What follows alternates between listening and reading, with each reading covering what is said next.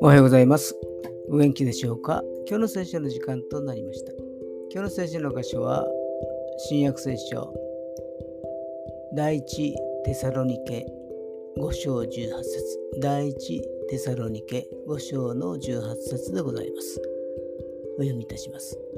すべてのことにおいて感謝しなさい。これがキリストイエスにあって神があなた方に望んでおられることです。ですからあなたはもはや奴隷ではなく子です。子であれば神による相続人です。アーメン。神様の恵みに感謝することはさらなる恵みをいただくことでもあるのです。すべてですから感謝できないことにもということです。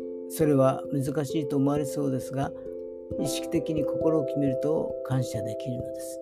最初は辛いでしょうが、感謝という言葉が出ないかもしれないでしょうが、他人の目が気になるかもしれないでしょうが、もっと高次元の恵みを得るためには必要なことでもあるのです。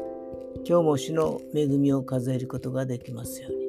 それでは今日という一日が皆さんにとって良き一日でありますように。よッしーでした。